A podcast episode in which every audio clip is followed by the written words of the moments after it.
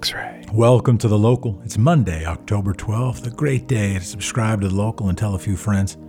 Today, back in the day, on the morning of October 12th, 1962, a massive storm hit the coast of Northern California. The storm was originally named Typhoon Freda by meteorologists, but received the nickname the Big Blow. Oregon experienced the full force of the typhoon and suffered more damage than any other state.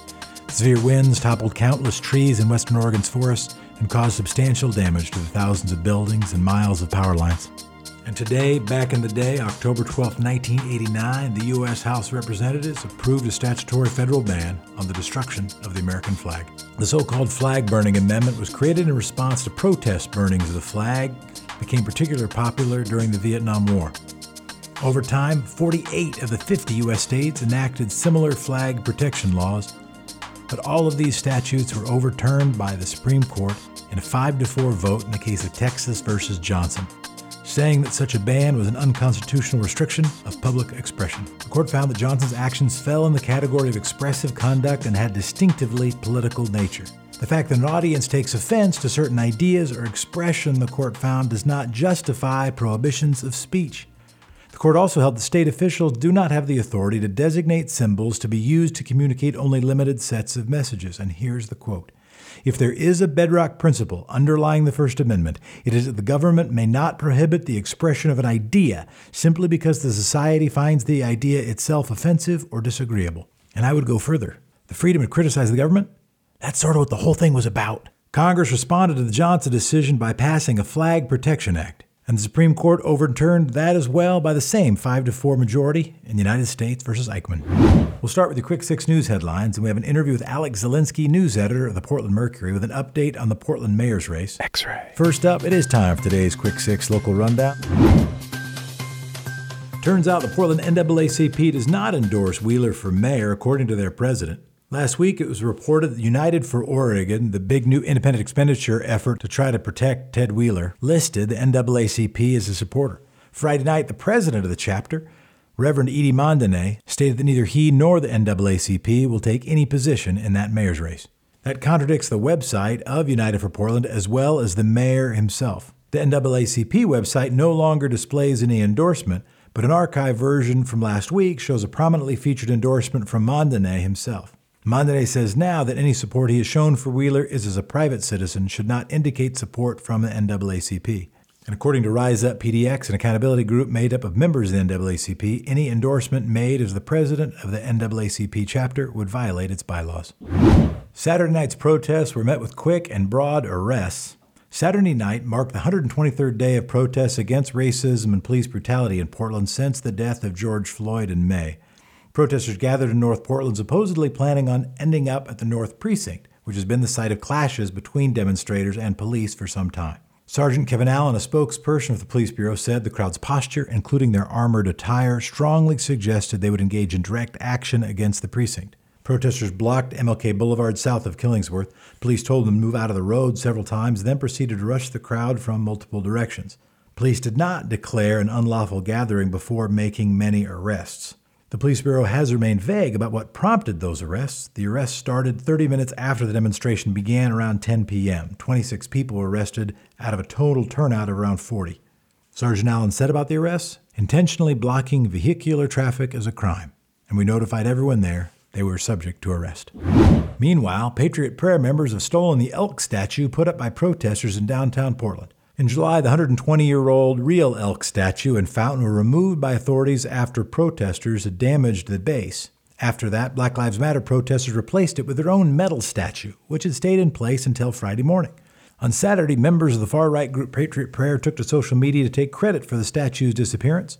The Patriot Prayer Twitter account shared the image of a statue strapped to the back of a truck and said, Antifa's evil deer in Portland is no longer evil. It has been red pilled, will no longer fight to oppress the people, will now be a freedom fighter. He is registered to vote and will now be voting for Trump. According to Black Lives Matter activists, the new statue had become a memorial for victims of police brutality. They also said the old statue was never meant to be a target of vandalism. Instead, the fires set in July were intended to make it sort of a shrine. Your daily dose of coronavirus data. As of Sunday, the health authority reported 337 new cases, zero deaths, thankfully. We're now at 599 total deaths confirmed. and the Oregon Health Authority has announced a change in how it reports COVID recoveries. The OHA announced on Friday it would temporarily stop reporting recoveries until a new plan is put in place. Since May 1st, the OHA has considered a patient recovered following the 60 day rule, meaning anyone who's still alive 60 days after their first positive test. The plan was to put in place to save resources. Prior to the 60 day rule, the OHA would call individuals who had tested positive to track their symptoms. As case numbers grew, this became less feasible. The problem with the 60 day rule is it doesn't account for those who experience chronic issues or prolonged illnesses from COVID. Now, the count of recovered cases after May 1st won't be reported on the website. There's no deadline for when the new standard for measuring recovered cases will be put into practice, but OHA says it is working on a new metric. Some good news the first week of October saw the lowest new unemployment claims since before the pandemic. In the beginning of October, fewer than 4,000 new jobless claims were filed. Oregon is seeing a better than expected recovery Federal aid and the recovery of major industries like healthcare, electronics manufacturing, and athletic apparel have helped put Oregon back on track.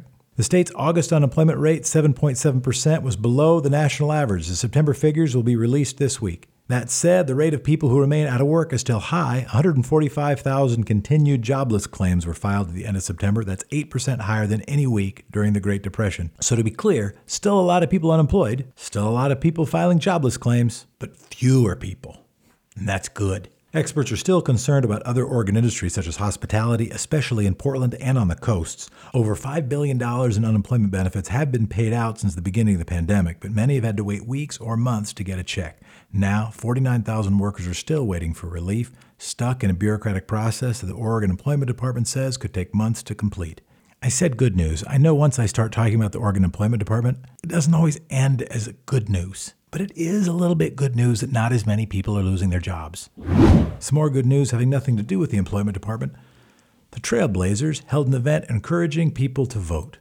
Outside the Moda Center on Friday morning, thousands of people showed up for a socially distant event promoting voting. Rip City Votes Pickup was hosted by the Trailblazers, Multnomah County, and the Health Department. At the event, fans waited in their cars as staff passed out voting kits, including information on voting as well as exclusive merchandise. I have a Trailblazers vote sign in my front yard right now. Flyers featured information on voting as well as COVID ensuring that people could vote safely and responsibly. About 3,000 people came in total. And that is today's Quick Six Local Rundown. X-ray. Jefferson Smith speaks with Alex Zielinski, news editor of the Portland Mercury.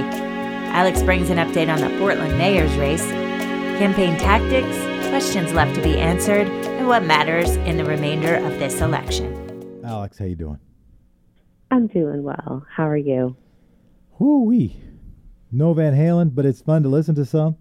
Uh, and yeah, uh, and I I don't know if you're a Van Halen fan, but it's you know you know you're a good guitarist when the band is named after you, right? Like you know it was it, Guns N' Roses wasn't called Slash, right? You know you're a good guitarist when the band is named after you. what? Yeah, I've been. I feel like whenever, um, especially musicians like Van Halen pass away that I haven't listened to for a long time, uh, I go through this like rabbit hole of remembering um, exactly who this person was and kind of revisiting all of his music. So it's been fun. No, exactly. I think there's a lot. I think a lot of people like that because there's a, a weird arc that happens. Right, you start out and it's like because Van Halen was my was sort of my generation's, generation, you know, my when I was very young. So I was too young to like go to a Van Halen concert, but you know, I wasn't too young to have lots of friends with Van Halen T-shirts. It was usually their older brothers that had Van Halen T-shirts, and, uh, and yeah. they picked on us, and then like listened to Van Halen. And so I, I, I linked it to sort of verbal oppression. You know, it was usually some some brother who lived out in the garage and then you know wore a Def Leppard or a Van Halen T-shirt and then like turned us upside down until we cried. But anyway, uh, but I then and then they become so popular. Now it's all coming back. it all yeah, it, it's a therapy session, Alex. What I really want to talk about right. was my childhood. Let's talk about protests and what's happening in the mayor's race. We know that there's a poll out that shows the mayor 11 points down. We know that now there's an independent expenditure campaign for a bug, bunch of the big establishment political groups, the the Restaurant Association, the Portland Business Alliance, SEIU, uh, have come together to fund uh, a campaign to try to prop up the mayor. Uh, what are you watching in the mayor's race? Yeah, it's interesting. I've, um, from my position, you know, we have people from campaigns reaching out to us almost every day now to, to make sure we're we're watching the things we should be watching and paying attention to the to right things. And uh, what we've heard a lot of from the mayor's race, uh, from uh, Ted Wheeler's race for reelection um, and from people associated with him is is interestingly a lot of um, a lot of pointing to kind of the write-in campaign for Teresa Raiford, which I think w- that at the same time. So I guess the purpose of that is to show, um, hey, maybe this Sarah Iannarone character isn't all she's cracked up to be. Uh, there's a lot of attention coming from uh, kind of this uh, the the write-in campaign for Teresa Raiford. I think there's a movement right now to kind of split the vote, um, whether that's coming from directly from the Wheeler campaign or elsewhere, and at the same time throwing money towards, like you mentioned, this group of um, kind of business, uh, well, a small PAC, I guess you could say, of business groups and uh, a number, at least one union and the NAACP coming out to to really attack Sarah Iannarone in, in ads and in their um, kind of new uh, publicity coming out against her. Um, it's interesting in that we're all just seeing kind of negative, um, you know, uploads right now. We're not really seeing a ton of uh, energy putting putting toward or being put towards uh, elevating what Ted Wheeler wants to do in office, you know, what he's achieved, kind of where he's going from now, like what's next. Um, I think in understanding what the mayor's race is right now and kind of how much time we have left to understand what's at stake, I I think that the public is still really hungry to understand what this man stands for and yeah. why he wants to continue being in office. Mm-hmm. Um, but I, I think that the fact that they're going after pretty strong after his opponent right now shows that they're um, possibly a little concerned. I don't know if the yeah. uh, the no, new data that came out, you know, no, no they're they're not. That there's yeah, it's a, not possibly a little concerned. You know, they're big time concerned. Like they're, yes. they, like if you have a, if you have an incumbent mayor who comes in a poll with thirty percent, that's a mayor that's about to lose to be clear, people are saying Donald Trump's about to lose. This is a, this is a president who's been polling in the 40s, not at 30 percent. And you don't poll at 30 percent when you're the sitting mayor and the former treasurer because you lack name recognition. People have right. an idea of who you are. They might not have an idea of what you would do and why you would do it. There might be questions right. still to answer, but it isn't lack of familiarity. Yeah, yeah. It's. Uh, I think that's the problem. I think it is familiarity that is is hurting him right now. Familiarity is breeding contempt. So, one of the questions, and and it's a question, might be a question for listeners, I guess, is does the independent expenditure campaign backfire? And this move, if you're trying and think, and the Trump and the Trump campaign is an interesting parallel, right? Because they recognize, heck, even in 2016, they recognized this guy was never going to get a majority of voters in the United States. And therefore, they had to try to pull some off, push some people to a Green Party candidate, get people, and get people just to really hate Hillary Clinton, tap into deep seated right. cultural misogyny in order to get. Uh, that to happen. And now Teresa Raiford has a bigger, uh, has sort of a bigger cause celeb than any Green Party candidate has had.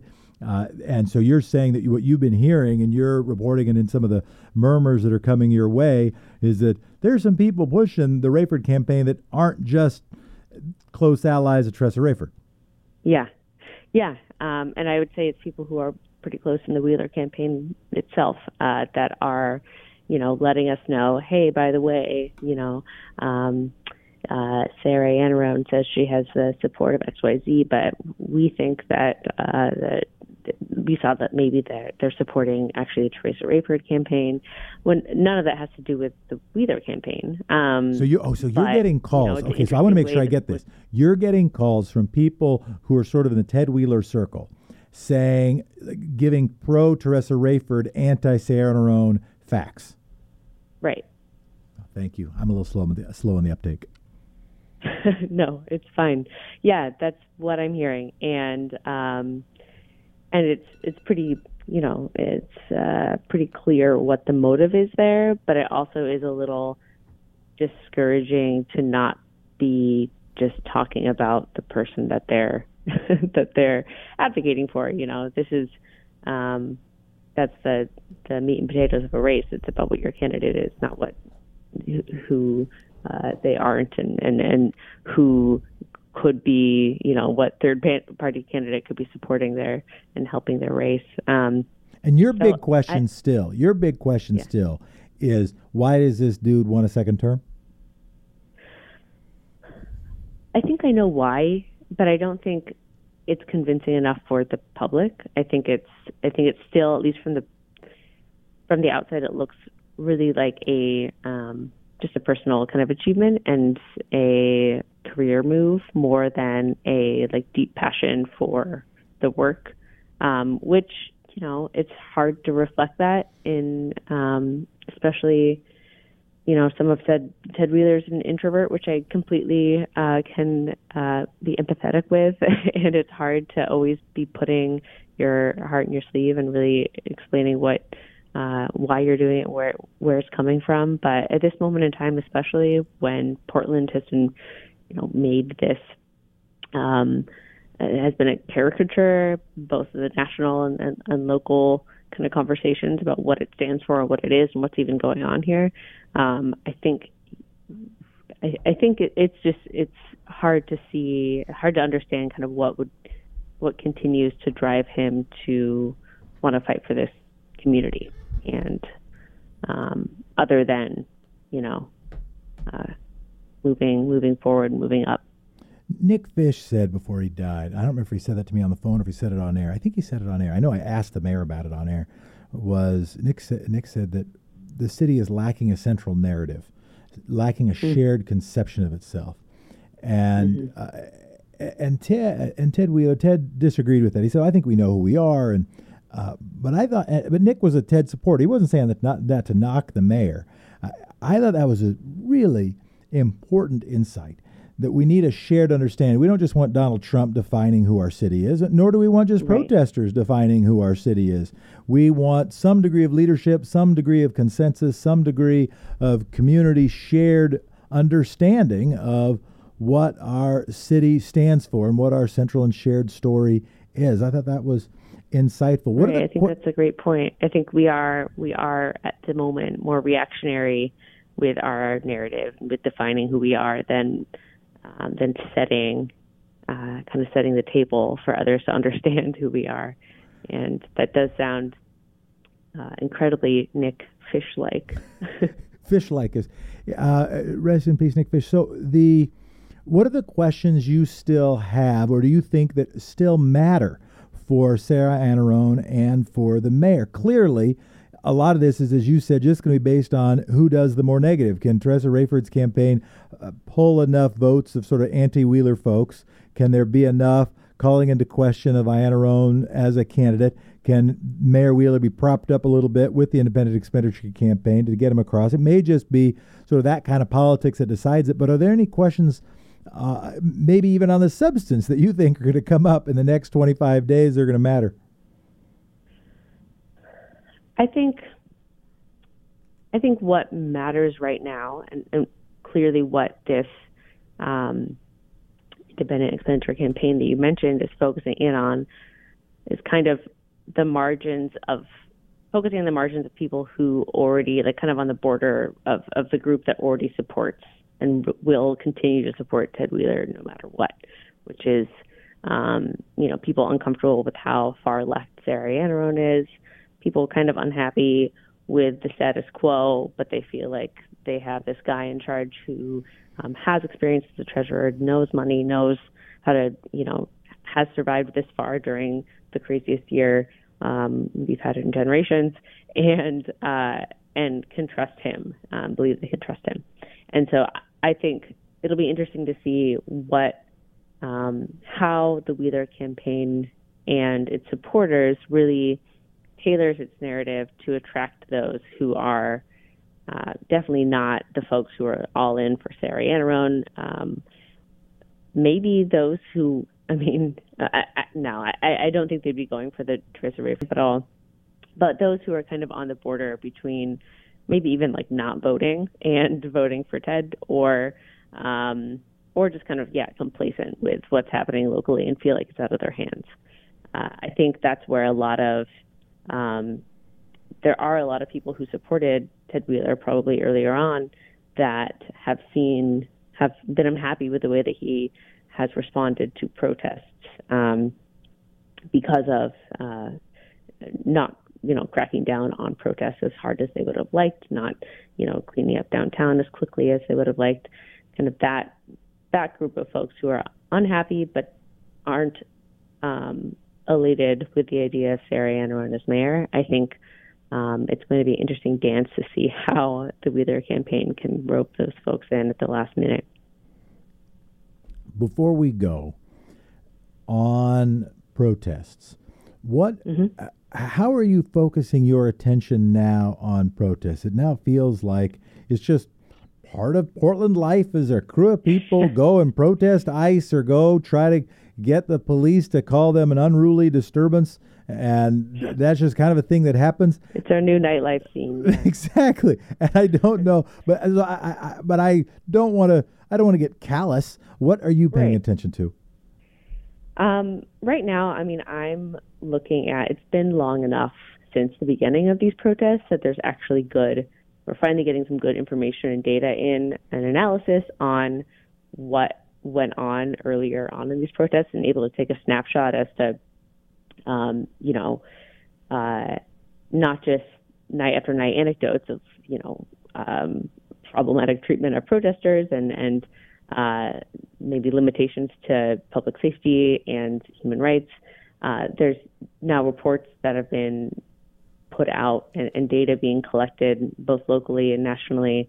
Um, and we're finally hearing back, hopefully soon, from the police bureau with some reports on kind of their use of force during these protests. And so I think using that information will be really helpful in understanding and talking about the current uh, smaller but still like sustained uh, protests going forward. Um, today, I, I, a report came out from the Physicians for Human Rights, which is this organization that investigates um, the health consequences of, of human rights violations, um, and it usually, you know, investigates things that are happening internationally, uh, like protests in, in Turkey and, uh, you know, the murder of Rohingya people in Myanmar.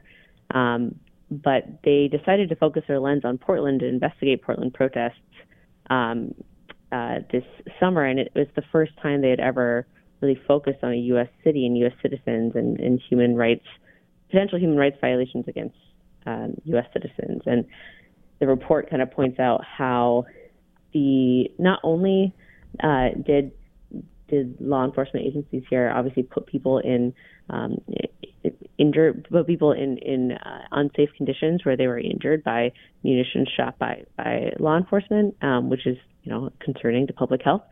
But they also limited access uh, to medical care for these people who were injured. Um, during the protest, at least in the first two months of uh, in June and July, uh, Portland police blocked off an area in downtown from allowing uh, barred ambulances from coming in.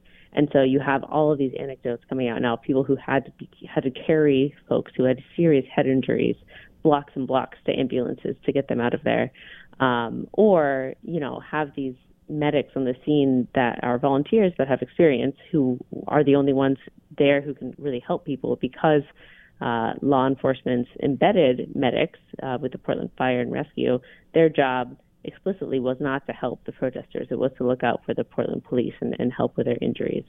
And so, from a public health perspective, um, I think it's really interesting to talk about the lack of care that when law enforcement knowingly shoot things at people that could definitely injure them, there is no awareness of of their health past that point and their um, medical stability past that point. And so that's kind of just one of many, I think, interesting narratives that'll come out of and, and kind of research angles that'll come out of what has been happening in Portland over the past few months, and will help us talk about what's what's happening right now and, and in the future. I'm sure after the elections, we're going to continue to see uh, folks in the streets. So this is, you know, just a, a momentary um, pause in the way of, uh, you know, thinking about protests right now.